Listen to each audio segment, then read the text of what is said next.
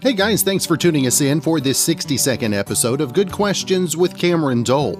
Special guests for this episode include actor and podcaster Steve Schirripa. We'll also visit with sports handicapper and friend of the podcast, Brandon Lang. We'll also visit with rock legend Dave Mason, Congressman Frank Lucas, actress Danica McKellar, and artist country rocker Jason Charles Miller. If you would, please take the time to subscribe, drop a like, comment, leave some feedback, and share with your friends.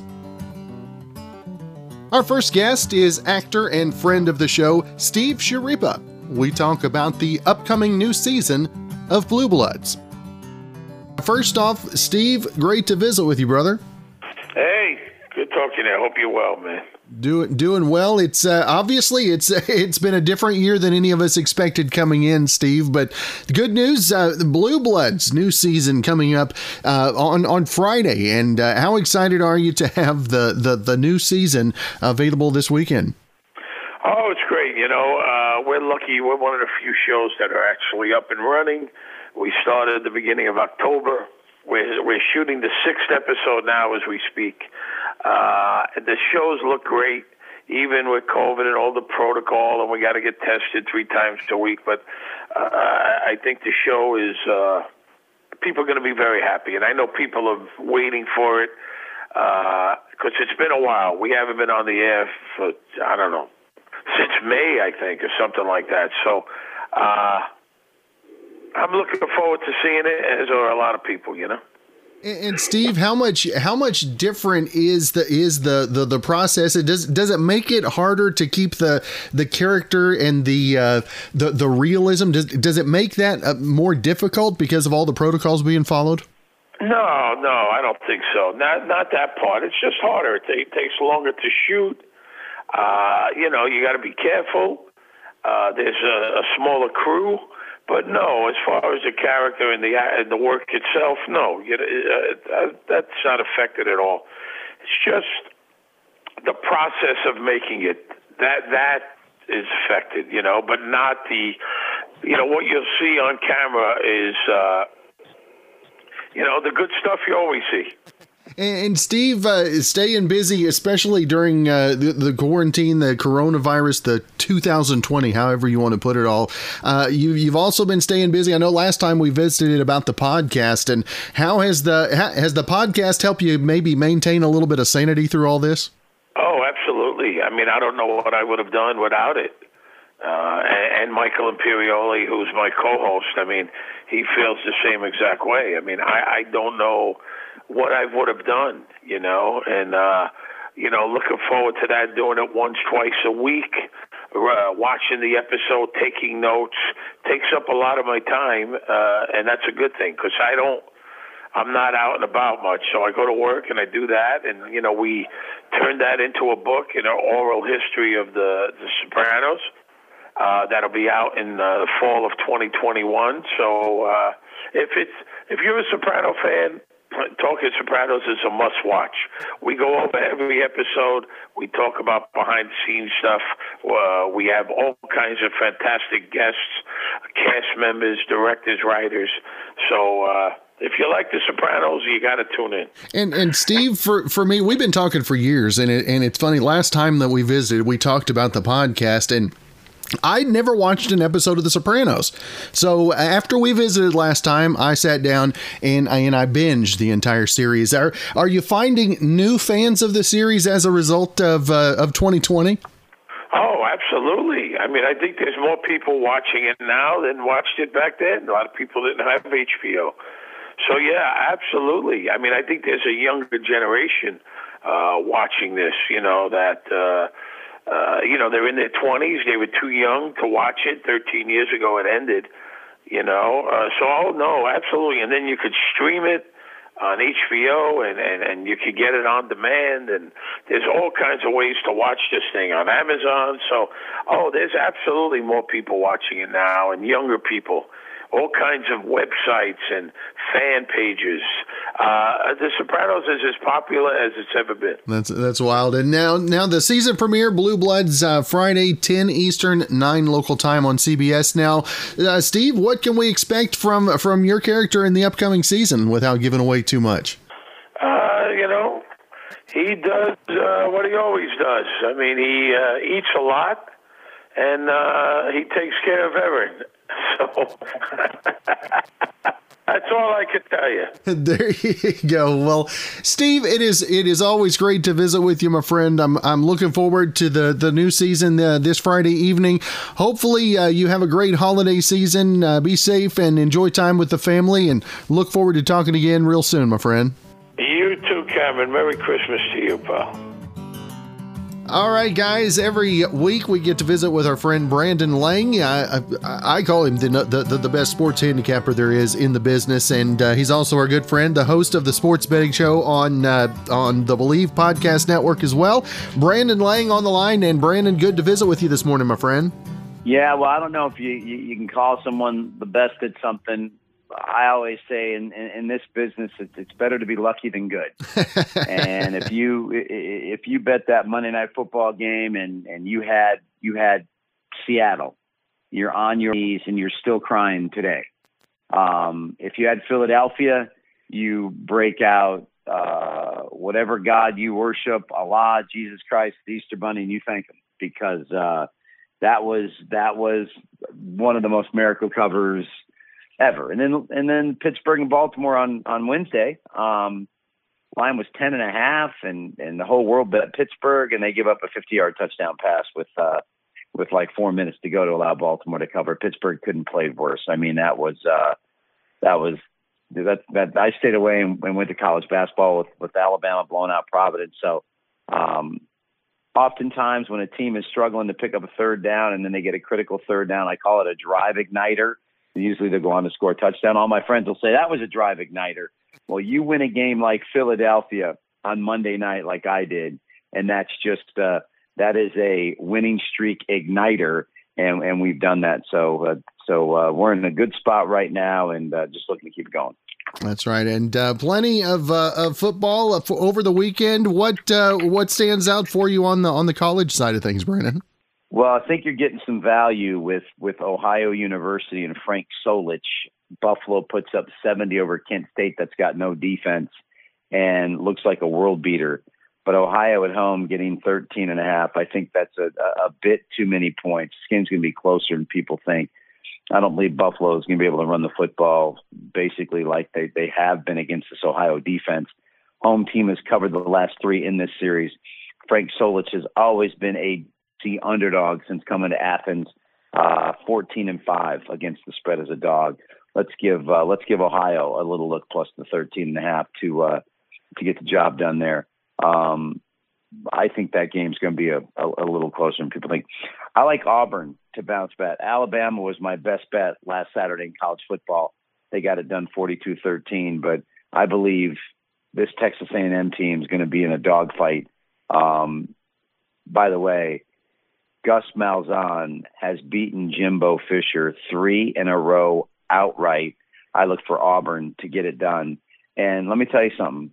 I don't know how Texas is going to get up off the deck with the way they lost that game to Iowa State last Saturday and now go into Kansas State.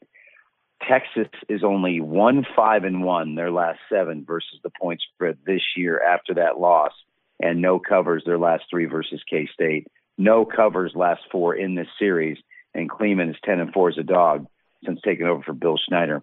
Kansas State to get it done over Texas.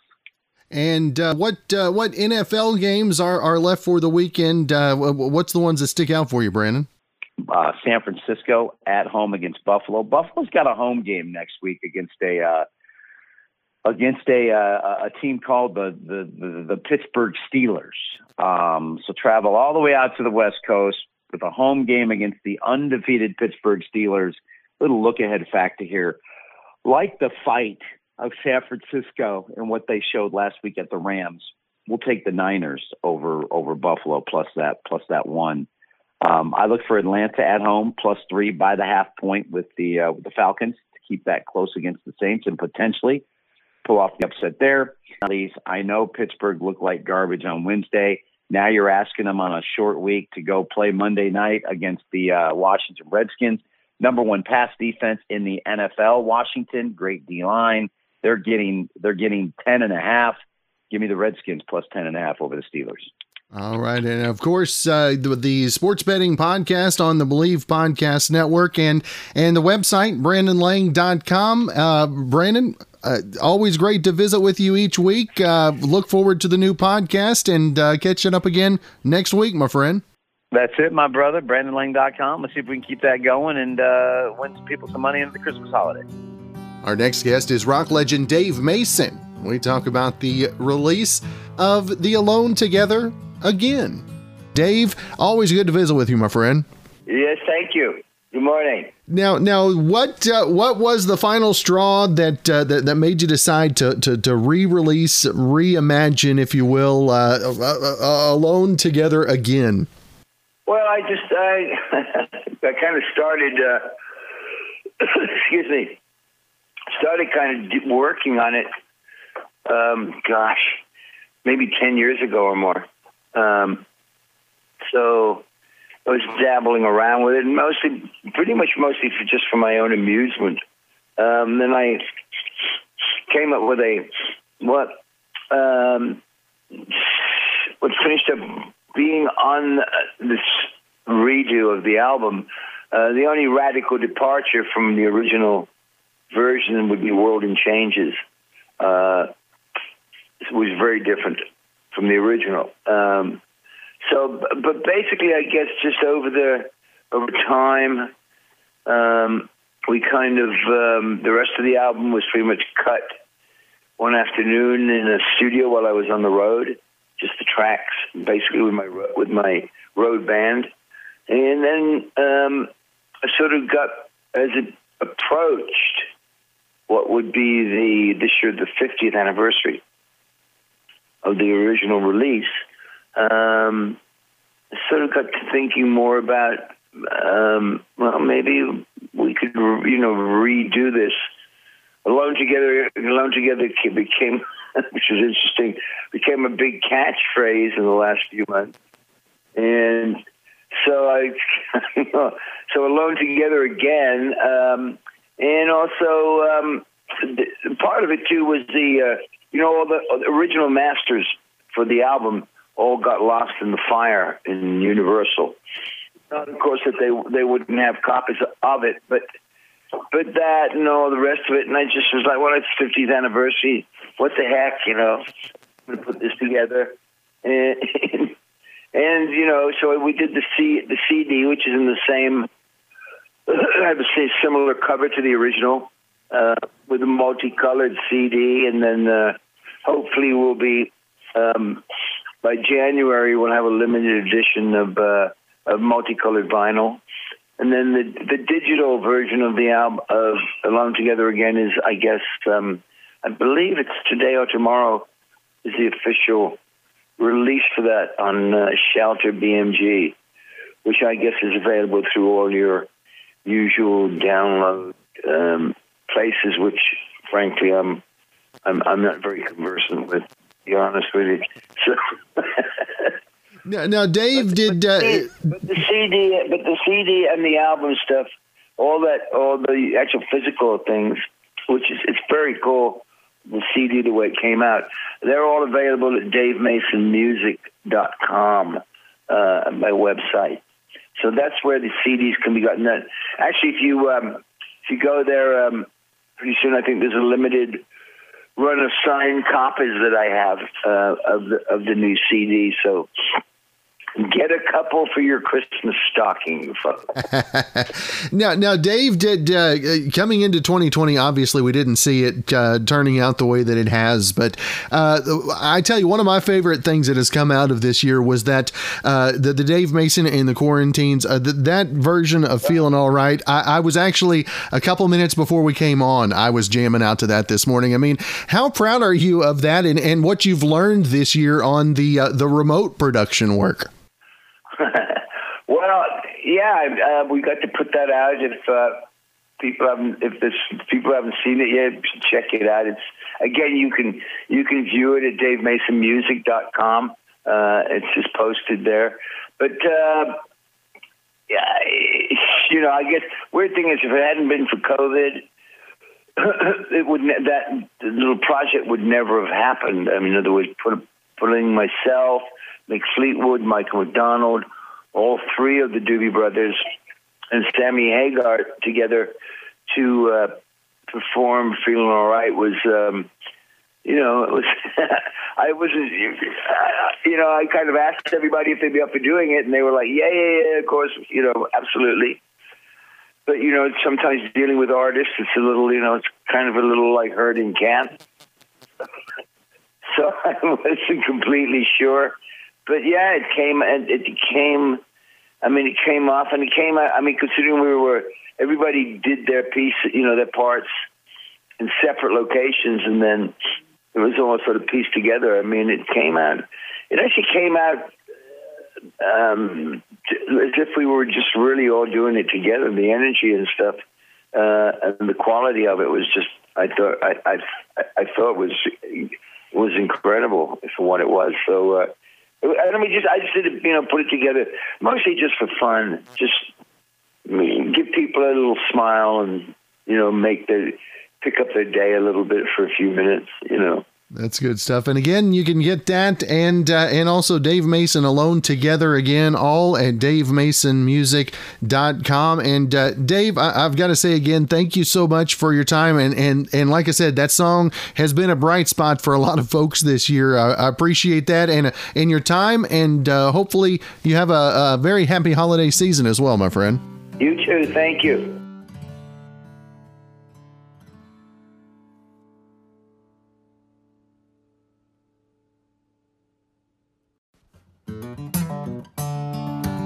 Up next, we talk with Oklahoma Congressman Frank Lucas about what's going on in Washington, D.C. and how that affects us here locally. First off, Representative, always great to visit with you, my friend. Oh, absolutely. A pleasure to get to discuss what's going on here in the nation's capital that's important and makes a difference back home in the real world in Oklahoma. That's right. And everybody, obviously, the elections is the one of the top news notes, and the coronavirus. There's so many things pulling different directions. And first off, I'll let you talk what the inside look is from your vantage point. Well, right now, the biggest, I think, single challenge we face in Congress, and for that matter, the nation as a whole, is dealing with COVID-19. This pandemic, unlike anything we've had since my grandparents were young men and women back 100 years ago, this pandemic's putting a strain on us economically. It's putting a strain on us culturally. I mean, it's turned everybody's life upside down. There is progress being made. The British have now authorized the use of the Pfizer vaccine in Great Britain. We are now in the process here in the nation's capital of waiting for the Food and Drug Administration to do their final approval and authorization for the Pfizer American version of their COVID-19 vaccine. I expect that any day now.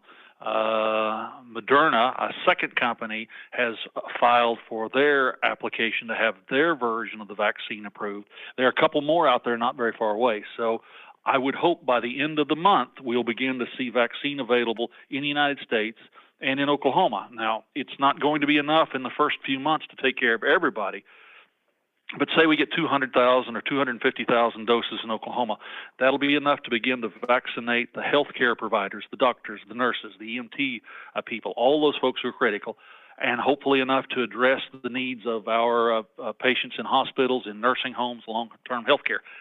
That's ultimately how we fix this. But until we get there, we've got to be very careful, because there'll be enough vaccine by the end of the first quarter of 2021, I think, for every American who wants a vaccination to get one. But until then, we've got to wear the face mask. We've got to wash our hands. We've got to maintain social distancing.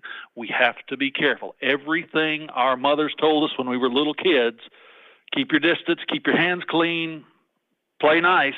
Everything they've told us we have to do so we can get from now to the point where this scourge is behind us.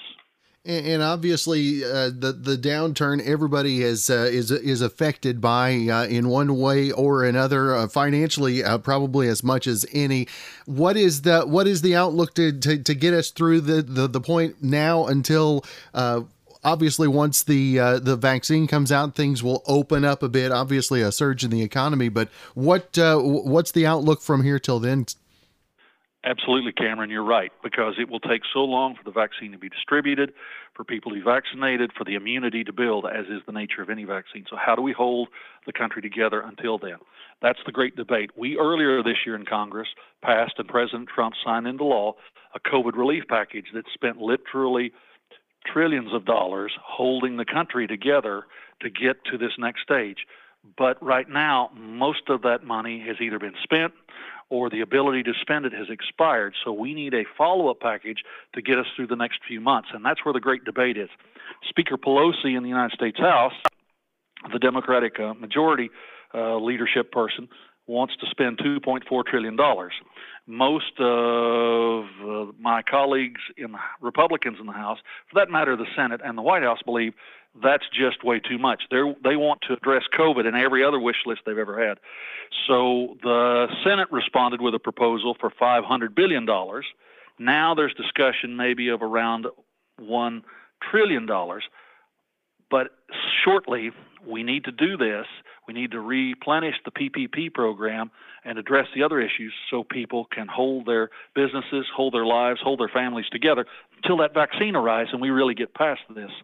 I've been amazed at how fast and aggressive Congress and the administration in 2020 have responded to this, because there was never anything comparable to this in American history. But now we need to do a little more to get there. Speaker Pelosi wants more than anyone believes is necessary. And Mitch McConnell and the Senate have come up on what they're willing to do. I'm hoping any day now we get a compromise, so a consensus, however you want to describe it, so we can enable people to hold their business together. The PPP program, for instance, enables employers to pay their employees. Why does that matter? Well, if those employees are being paid, they can pay their rent. They can pay for their insurance. They can buy their groceries. They can take care of their families. This pandemic was not their fault. It's something that no one could have foreseen. So I'm hopeful, but speakers got to get more realistic, and my friends in the Senate have got to show a little more flexibility, and let's just get it done. And I know just recently I received the press release that you are going to be returning as the Republican leader of science, space, and technology. And I wanted to let you address kind of how that affects those of us here in Southwest Oklahoma as well. I know you're taking our place there in Washington as well. Absolutely. And most people think of me as the Ag Committee guy, the former chairman, the author of the 2014 Farm Bill, or they think of me as the member of the Financial Services Committee, jurisdiction over banking, and all of those kind of issues. But I have been for the last 2 years, and now will be for the next 2 years, the senior Republican. If we were in control, I'd be chairman of the Science, Space, and Technology Committee. That's the committee with jurisdiction over all of the space programs, NASA, back to the moon, on to Mars.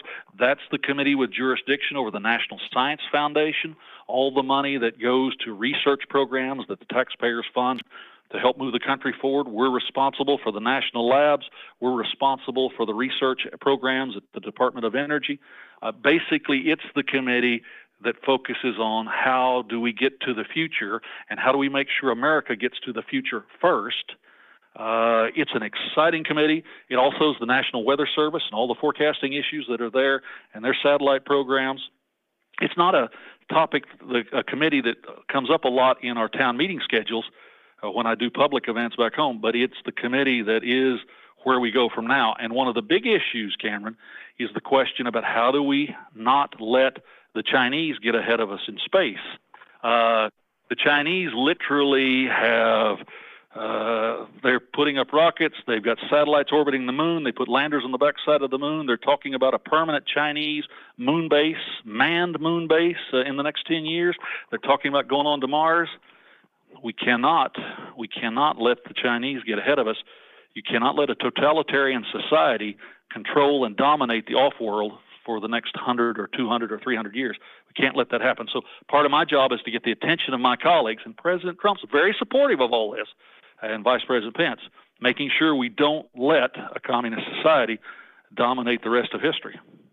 And for you, being from a small town, Western Oklahoma, being in on meetings, dealing with the space, the NASA, how blown away are you sometimes by some of the meetings that you're able to take part in? You would be amazed at the things that are going on in our national labs. You would be amazed at the research being done in our public universities that's partially funded by things like the National Science Foundation. It just, the not just the theoretical physics, but the practical applications, oh my goodness. Because remember, I'm old enough that I remember life before cell phones. I remember life before microchips and all that sort of thing. We've come so far in the last 50 years, it's amazing, and it's only going to speed up.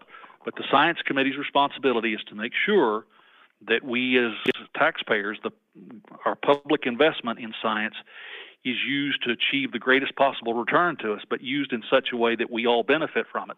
You don't want somebody like China controlling everything, or for that matter, you don't want a handful of people here in the United States controlling the future either. Big responsibility, but it's a fascinating committee. That's right. And now moving on to other topics to kind of address government funding, obviously keeping the government rolling, obviously locally as well, the federal, the military affected by that as well. I wanted to give you an opportunity to talk about where we're at with that, sir. Absolutely. Regular appropriations process should have been over on October 1, 2020, but because of the election year, the rancor of the presidential campaign, all of the stuff going on, what the appropriators did was basically run a bill to fund the federal government from October 1 until December 11, a week from this Friday, at last year's levels. So now the struggle is on to finish that. And funding the government shouldn't be that complicated. The problem is, again, Speaker Pelosi has a different perspective than the rest of us here, and a different perspective than President Trump. So you got to work that out. The COVID issues factor in there, the COVID relief assistance and all that. So there's a whole bunch of spinning plates going on all at once here. I'm hopeful, I'm optimistic that we'll get there. I don't want a government shutdown because not only does it affect our friends in the services, the military services who protect each and every one of us, but it also affects everything from USDA to the federal part of education programs, the federal part of transportation programs. We don't need, in a time when the economy is strained under COVID-19, to have a shutdown. I hope the powers that be here understand that and will get this done in an orderly way in the next week and a half. And obviously we talk about so much heaviness out there, but we also talked about the possibility of a vaccine. And once the economy gets that boost again, I mean, I believe the shutdown and the darkness that we've seen is unlike anything we've ever seen. But I also think the light at the end of the tunnel could be brighter than we've ever seen as well. Oh, it will be incredible because there's so much pent-up economic activity out there.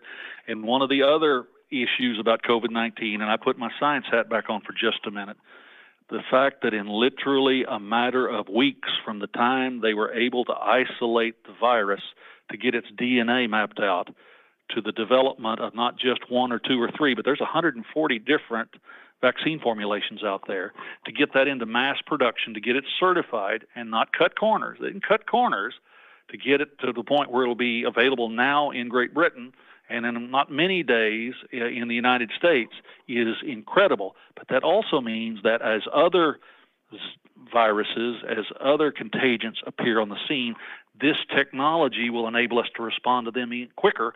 And don't be surprised if in a number of virus-related health issues we deal with now, certain forms of cancer, certain forms of other things, this same technology will, I believe, enable us to come up with ways to, by vaccination, address that too. So this is a quantum leap forward. More people and more resources have gone into this COVID-19 vaccine development, more than in Apollo. I know that's hard to believe, the moon program when I was a little boy, but this is the biggest government program, public and private, since the Manhattan Project developed the atomic bomb in the Second World War. Think about the magnitude and the scope of that. Wow. And speaking of also 2020, what is maybe the one thing that you've had to learn this year that you're going to appreciate as you move forward in years to come? example, I would never have guessed that I would wear something on my face this many days, hours, weeks, months in a row. And I would have never have guessed that I finally learned to put my hands in my pocket and not shake hands. I bump elbows with people. I will wave at you at 6 feet, but we don't shake hands. I carry a bottle of germicide that I put on my hands always. The thing about the change in personal habits is I know this stuff's unpleasant for all of us individually. I know the masks are awkward and they're hot. And I know your hands dry out when you're putting on this disinfectant all the time. And I know most people, this will just be a bad cold perhaps. But we have to show compassion for the old, the infirm, the asthmatics, the cancer patients, those people who simply their bodies will not be able to cope with it and they will not survive. We've got to have some compassion for fellow human beings because we all want to get to the other side. Not just a handful of healthy people. We all want to get to the other side. So it's, I think, made me a better person, constantly thinking about what I'm doing and how it affects all the people around me and in my community. That's right. And, of course, we want to make sure if folks have questions, would like more information about everything you've got going on in Washington and how that affects us here in Oklahoma, the website, is that the best, the best venue? Absolutely. Just type in Congressman Frank Lucas on your search engine. That'll take you to website. That'll get you to the Twitter feed and the Facebook and all that sort of stuff. Pick up the phone and dial 202-225-5565. My district offices have been closed to the public, just as the offices here in D.C. have been closed since March. But we answer the phone. We respond to the emails. We're taking care of business. It's just a little harder. But communicate with us because, as I always say, if you don't share your problem with us, we can't help you. If you don't ask your question, we can't answer it. And I and my staff, we learn things from things from people every day because nobody knows everything. And in a big old district like this, everybody's got unique circumstances that need to be taken care of and addressed.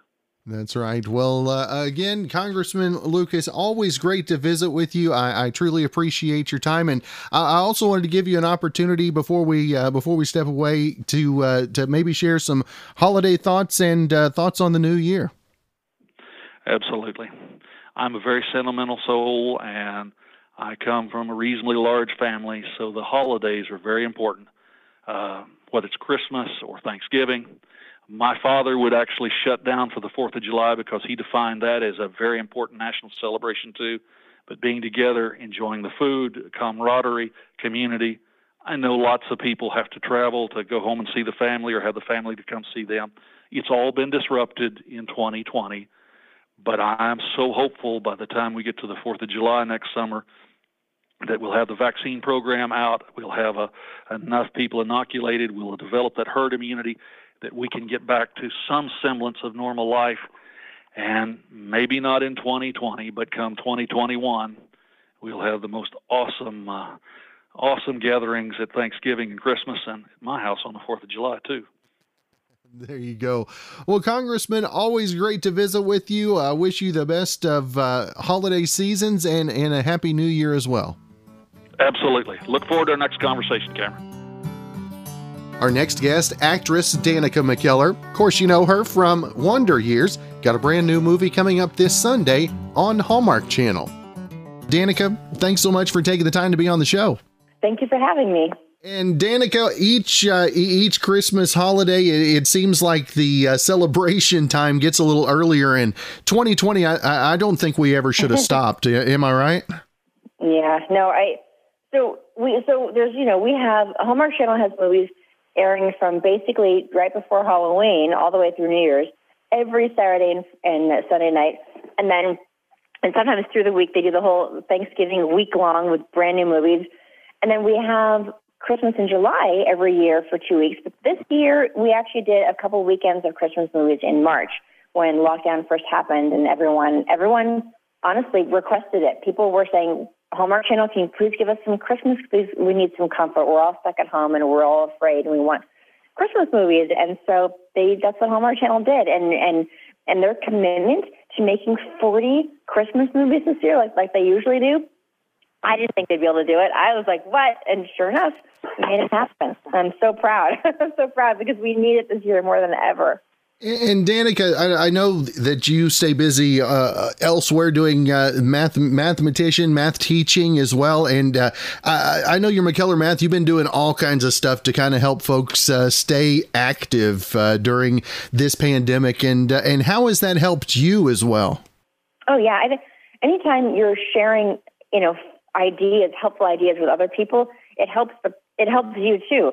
I've been doing my McKellar Motivational Mondays every Monday, live broadcast. That's on Facebook Live, Instagram Live, and Twitter Live. And I've been doing that for a long time. But particularly during the pandemic, we've been talking about all sorts of topics, like how to remain calm, like dealing with anxiety, homeschooling stuff. And I actually made some videos on my Instagram. You can find it on my Instagram bio. There are those circles. You go to my profile page, and one of those circles says "School at Home." They're the highlights, and I made a bunch of little videos about just like techniques that I've been using with my son because he's 10 years old. I've been homeschooling him for his whole life, and we learned some tips and tricks along the way about how to focus, like how do you get your kid to focus on stuff. Of course, I do. I have math books also, and so teaching math and making math fun is my specialty. But I realized I had more to offer than just the math book, so I could also share some just tips with parents who are pulling their hair out, trying to figure out how to get their kids to sit down and work. I can vouch for those parents too. I understand that 2020 has been unlike any year we've ever had. And now Christmas She Wrote. Tell us a little bit about the new film this weekend. Yeah, so Christmas She Wrote, that comes out this Sunday at, I think it shows at 7:00 where you guys are in Oklahoma. And I'll be live tweeting, by the way. So anybody who wants to join the live watch party on Twitter, just use the hashtag Christmas She Wrote and use my handle at Danica McKellar. And I've made it my mission that I'm going to answer every single person who tweets me during the party using the hashtag and my name, because that way I'll see it. And if you tweet me 20 times, I might not answer every single one, but my mission is going to be to answer it. At least every person at least once. I'm going to be on my phone like the whole time. It's going to be awesome. So it's called Christmas She Wrote. I play a writer, and I have a New York newspaper column that I write called Your Best Self. Not unlike my McKellar Motivational Mondays, to be honest. It's all about being the best version of yourself. Really funny. I was like, wait, was this like written for me? Anyway, two weeks before Christmas, my boss is switched out, was replaced by someone else, and he has been tasked by corporate to make cuts and to do budget cuts and to cut the fat. And he fires me without even reading my column. He fires me, and I pick myself up and decide to go home for the holidays, which I usually avoid because my ex-fiance goes home for the holidays as well. Sure enough, I do run into him there. But guess what? My new boss realizes he made a big mistake. My column was really popular, and corporate calls him and says, if you don't get her back, you're fired. So he has to try to get me back. I have no interest in coming back to the paper because of the way he treated me, and I'm like, I don't need you. Like, go away. I won't answer his calls. He finally comes to the small town trying to win me back, and he's like Mr. Scrooge. He has no Christmas spirit. And I'm all about Christmas spirit. And I actually decided to write a new column there in my hometown, called Your Best Christmas Self, like a guest writer in the Pineberry Press in the local newspaper. And so I host all these events, and he ends up coming to the events and trying to get me back the paper. Maybe some of the Christmas spirit rubs off on him, and maybe I warm up to him, and you never know. It's a Hallmark movie, so it's a romantic comedy. Things might kind of work out, but there's a ton of comedy, and especially with like the ex-boyfriend too, and it's a lot of fun. I'm really excited to share it with people. It's gonna be a fun ride. Now, Danica, when did you resort to putting up decorations yourself this year? Oh, I'm looking at them right now. So we started. Well, I would say we start. We don't have our tree yet because we get a live tree and they don't last that long, inside. So we get that actually next week. But it was right before Thanksgiving, I think. We went to the storage facility and got our big tubs of decorations and started putting garland all over. I love garland. I love anything sparkly. Garland and twinkle lights. Bring it on.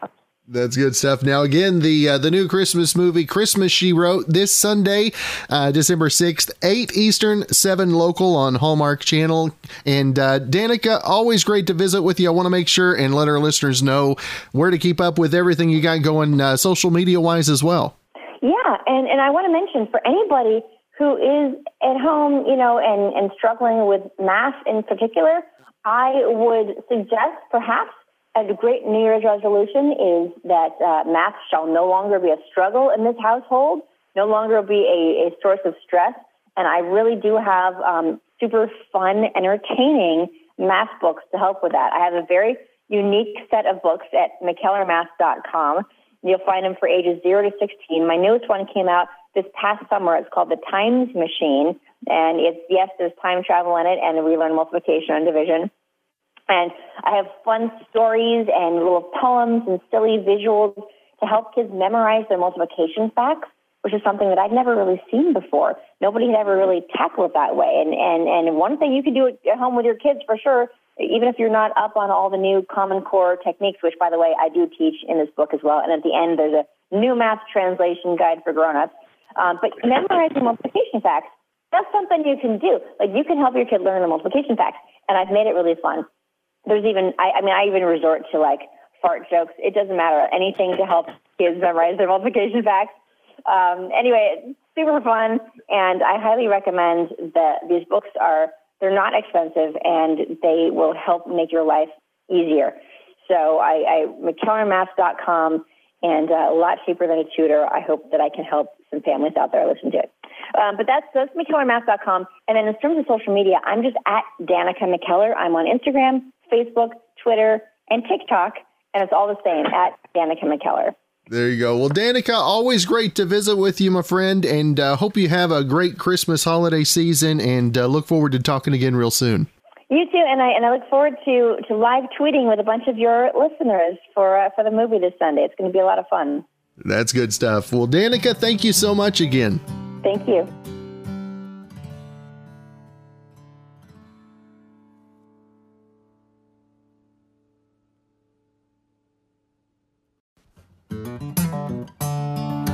All right, guys, our next guest here on the podcast, I'm just getting introduced to him for the first time personally, but know his music both on the rock side, the country rock side, voice actor, a little bit of everything, Jason Charles Miller. And first off, Jason, it's great to meet you, brother. Yeah, you too. Now, how's it going over there? Is it cooling down yet where you are? It has cooled down, and I'm just hoping that the windows don't squeal too much. We got some pretty good breezes going. That's good. Yeah, we got. I'm in California right now, and we've got those Santa Ana winds, they call them. It usually doesn't get too cold, but you walk out, and sometimes you're going to get blown over. Now, Jason, if folks look up your name, maybe country music, country rock may not be the first thing that pops up. What I didn't Google, I just read the press stuff that I got. What is the first thing that folks first know about you? Well, I mean, I hope that it's what I've been doing as a solo artist for the last 10 plus years or so. But before that, I was the lead singer of a really popular rock industrial band called Godhead. So that's really what put me on the map and what gave me the career that I still have. Now, how did the transition from Godhead to Jason Charles Miller? How did the transition to the musical styles? Was that seamless for you? Well, for me, it was seamless. So I grew up in the woods of Virginia, and I always loved folk and country music growing up. But it's funny, when you are in a band, you kind of pick a lane, right? You pick your style, and you just go. And, the style that we picked, we had a lot of success with. And then it just started steamrolling. We were the only band ever signed to Marilyn Manson's label. And then we found ourselves on the Oz Fest. And then we found ourselves on tour with bands like Rammstein and Linkin Park and Disturbed, And so, like, when those opportunities are presented to you, that's, you go, that's what you do. So that's really like what Godhead was sort of formed into. All the while, I would do acoustic shows when I could with my guitar player in the band, Mike. And so it wasn't a complete shock to people once I put out an acoustic EP, and Godhead even did an unplugged album. And then we opened for Jonathan Davis from Korn, who also had put out an unplugged album. And so for me, the transition was something, it wasn't even a transition because it was just another facet of my personality. But yeah, when Godhead, things with Godhead started to slow down, my thought was, I don't want to be one of those people that puts out a solo record that sounds just like his band, you know? And I don't want to be one of those people that puts together a new band that sounds just like his old band. So I'm like, you know, Godhead, we had a lot of programming in our sound. It was like a big machine with all these cogs moving, you know, that's how I describe it. Like when we would go on the road and stuff. So I wanted to do something that was totally broken down, was just about the voices and the voice and the song. And then build it back up from there, which is where my sound is now as an artist. And you mentioned being in California. How much different is the music scene there? And do you think that you'll ever produce Nashville wise, or do you like that California feel to the music as well? I think, you know, it's interesting. My album, Natural Born Killer, that I put out in 2012 was exclusively recorded in Nashville, you know? So I love Nashville musicians and I love the sort of as you call it, the Nashville sound. But because I live in California, I'm always organically working on new music, right? So I'll start recording a song and it's funny because I'll bring Nashville musicians who happen to be on tour and throw them on a track in California. Like my friend Adam Schoenfeld, he is Tim McGraw's lead guitarist. We're friends. When he was playing like, you know, the Staples Center, or like Angel Stadium or something, I ran to his hotel in the morning and dragged him over to my studio and like, here, play. Like he didn't even, his guitars were all like, you know, in the truck.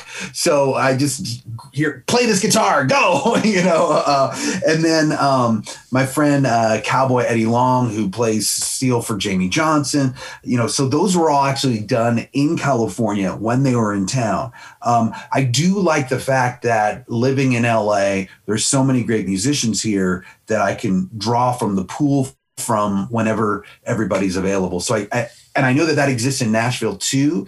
It's just that I put roots down here now. And so that's kind of where I operate out of. But before this pandemic hit, I would usually visit Nashville between 3 to 6 times a year to write, to collaborate with others, and just to visit all of my friends, because I've been traveling there so much that it's like a second home to me. Now, the pandemic being what it has, Zoom rights, so many people have been doing Zoom rights. How long did it take to get a feel for the Zoom right? And was it ever, or is it even a comfortable right for you? Well, luckily I've had some experience with it because I would travel to Nashville and do a lot of songwriting trips. There might be a great song that got started but not finished. So it got started in person but not finished in person. So we would finish them over Skype. And I find that a partially completed song is much easier to finish remotely than starting from scratch. But we're humans, we adapt, right? So I'm currently working on a project with another person in LA, but because it's the pandemic, he's on the west side, I'm in the valley. We've just been doing it over Skype and Zoom, the whole project. That's pretty cool. Now, so I think I've adapted. Yeah. Now I see you got a couple of guitars there, and I know that you mentioned you'd play something for us. I'm excited to hear what you're gonna play for us today.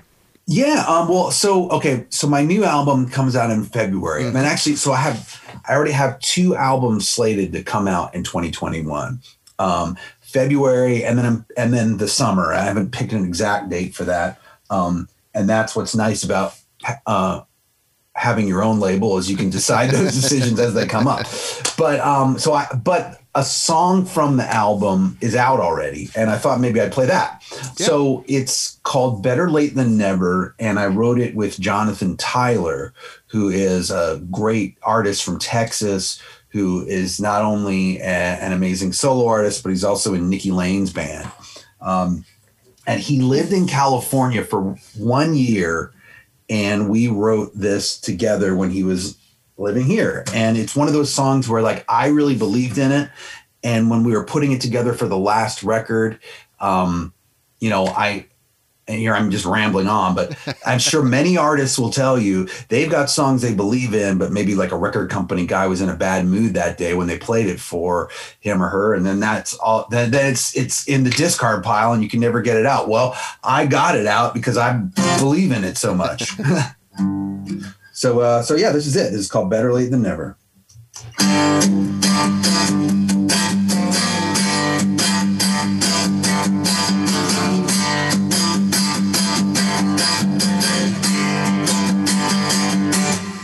You don't have to ask what shape I'm in. One look at my face will tell you where I've been. A memory full of grief, and one day soon I'll find relief. Gonna carry this load till the day I die. Tell look my makeup in the eye and say, hey man, what you trying to do? It's just one thing I've asked you. Give me a sign.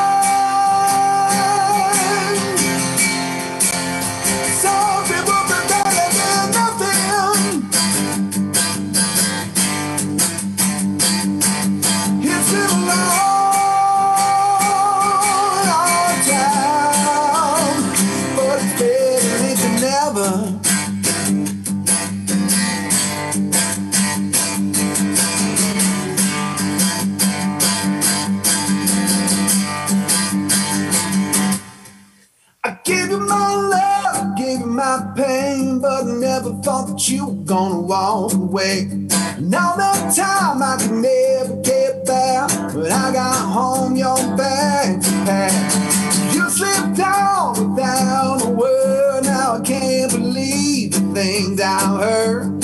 Can't stop thinking about the way things were. I never saw it coming, everything's a blur. Give me a sign.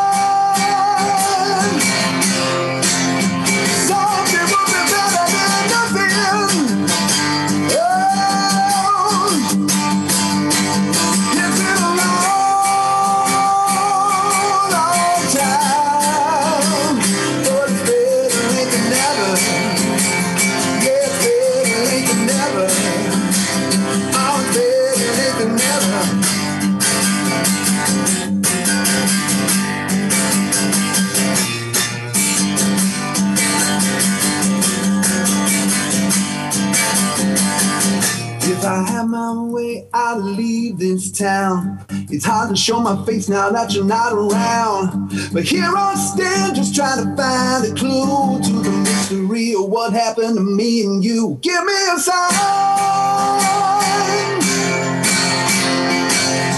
Something will be better than nothing.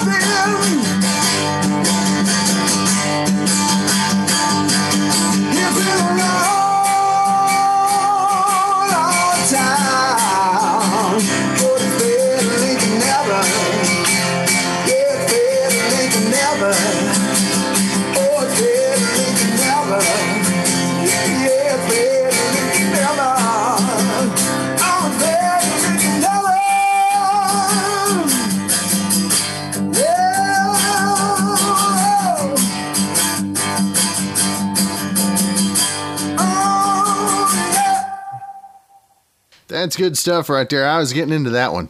Awesome. Thanks, man.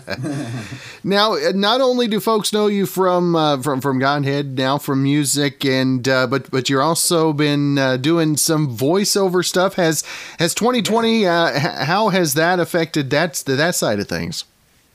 Crazily enough, 2020 has been really good for voiceover, probably because it's one of the few industries that's still working, and we can kind of work without, at least, now things have come back. things have started back up in California, even on camera stuff is kind of in full swing. The guilds and the unions kind of needed to figure out, you know, how to make it safe. But when everything was shut down for about 5 months, luckily, you know, I could access my studio and alone and can go record voiceover alone. So I've had some pretty crazy bookings this year. I'm trying to think of the ones I'm allowed to talk about and the ones I'm not. Because you talk to any voice actor, it's like, yeah, I'm under like 15 blanket NDAs at any time. But a couple of really cool career milestones have happened for me. One, I got to voice Optimus Prime. Nice. That's awesome. In the game World of Warships had a crossover with Transformers, and I was cast as Optimus Prime, which was like a dream come true. I also sang on. I was hired to sing on 2 commercials this year. The game Final Fantasy XIV, I sang the theme song for it last year, and then a new downloadable content came out this year, and I also sang the theme for that. There was a show on Cartoon Network called DC Superhero Girls. So it's basically like Wonder Woman, Supergirl, the female Green Lantern, like 3 or 4 other superheroes, if they all like lived in a boarding school or something. You know, that was the concept of it, you know, for Cartoon Network. But the character Raza Ghul, I was brought in to be his singing voice because there were 2 episodes where the whole plot of the show was that he wanted to rule the world with the power of his evil heavy metal music. And they hired me to be his singing voice, which was awesome. Luckily, it's been one of the things that's been kind of keeping me going. You know, hey, look, I'm not, you know, the world's tiniest violin is going to play right now for the fact that like I had 2 European tours cancel and a US tour cancel. And I was on all these great festivals this year. You know, look, you get sad about that, but then you look past it and you got to find a way to continue on and figure out what comes next. So, you know, did I get depressed for a couple of days over all that? Sure, I did. But then I said, you know what, let's keep going and figure out what's next. Well, that leads right into my tag question for the last couple months is, what have you learned most about yourself this year? I guess what I've learned most about myself is, that's tough. You know, I feel like maybe I'm more resilient than I thought I was. Maybe I found some inner,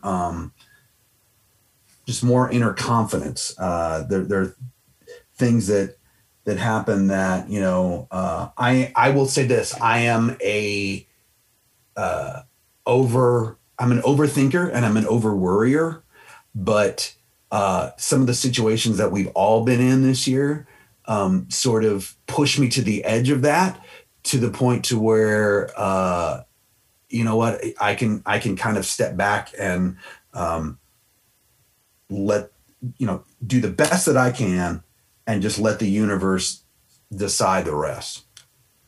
That's good stuff. That's good stuff. Now, Jason, if folks want to find more information, not only about the singles that have been released, the upcoming album release and everything else you got going on. The best way, obviously, is just remember my name, JasonCharlesMiller.com, and that'll take you to every social media platform that your favorite is. You know, I'm very active on Twitter, Instagram, and Facebook. I post there almost every day. I have a weekly show. I have 2 weekly shows right now, which is kind of crazy. So Monday night, I do a show called Miller's Music Mondays, and I have a different guest every week to keep it fun. So I run it like a Nashville songwriter round. I start and I play the opening song, and then I bring on the guest, and they play, and then we go back and forth. And then we talk, and it's almost always a friend of mine already. So we'll talk about crazy things that happened or different things that we did and the adventures that we've gotten into together. And then on Tuesdays, so that's Monday nights, then Tuesday afternoons, here's where the video game world and I collide. The company Codename Entertainment, they put out the video game Idol Champions. I do a songwriting show on their channel. And what we do is this is really fun. we pick a different character from the game every week, and we write a song about that character with the audience participating. So they'll throw out lyric ideas, they'll throw out whole verse or chorus ideas, and then we'll be like, yeah, I like that, let's throw that into the song. And so we're you know, writing a song with thousands of people at the same time.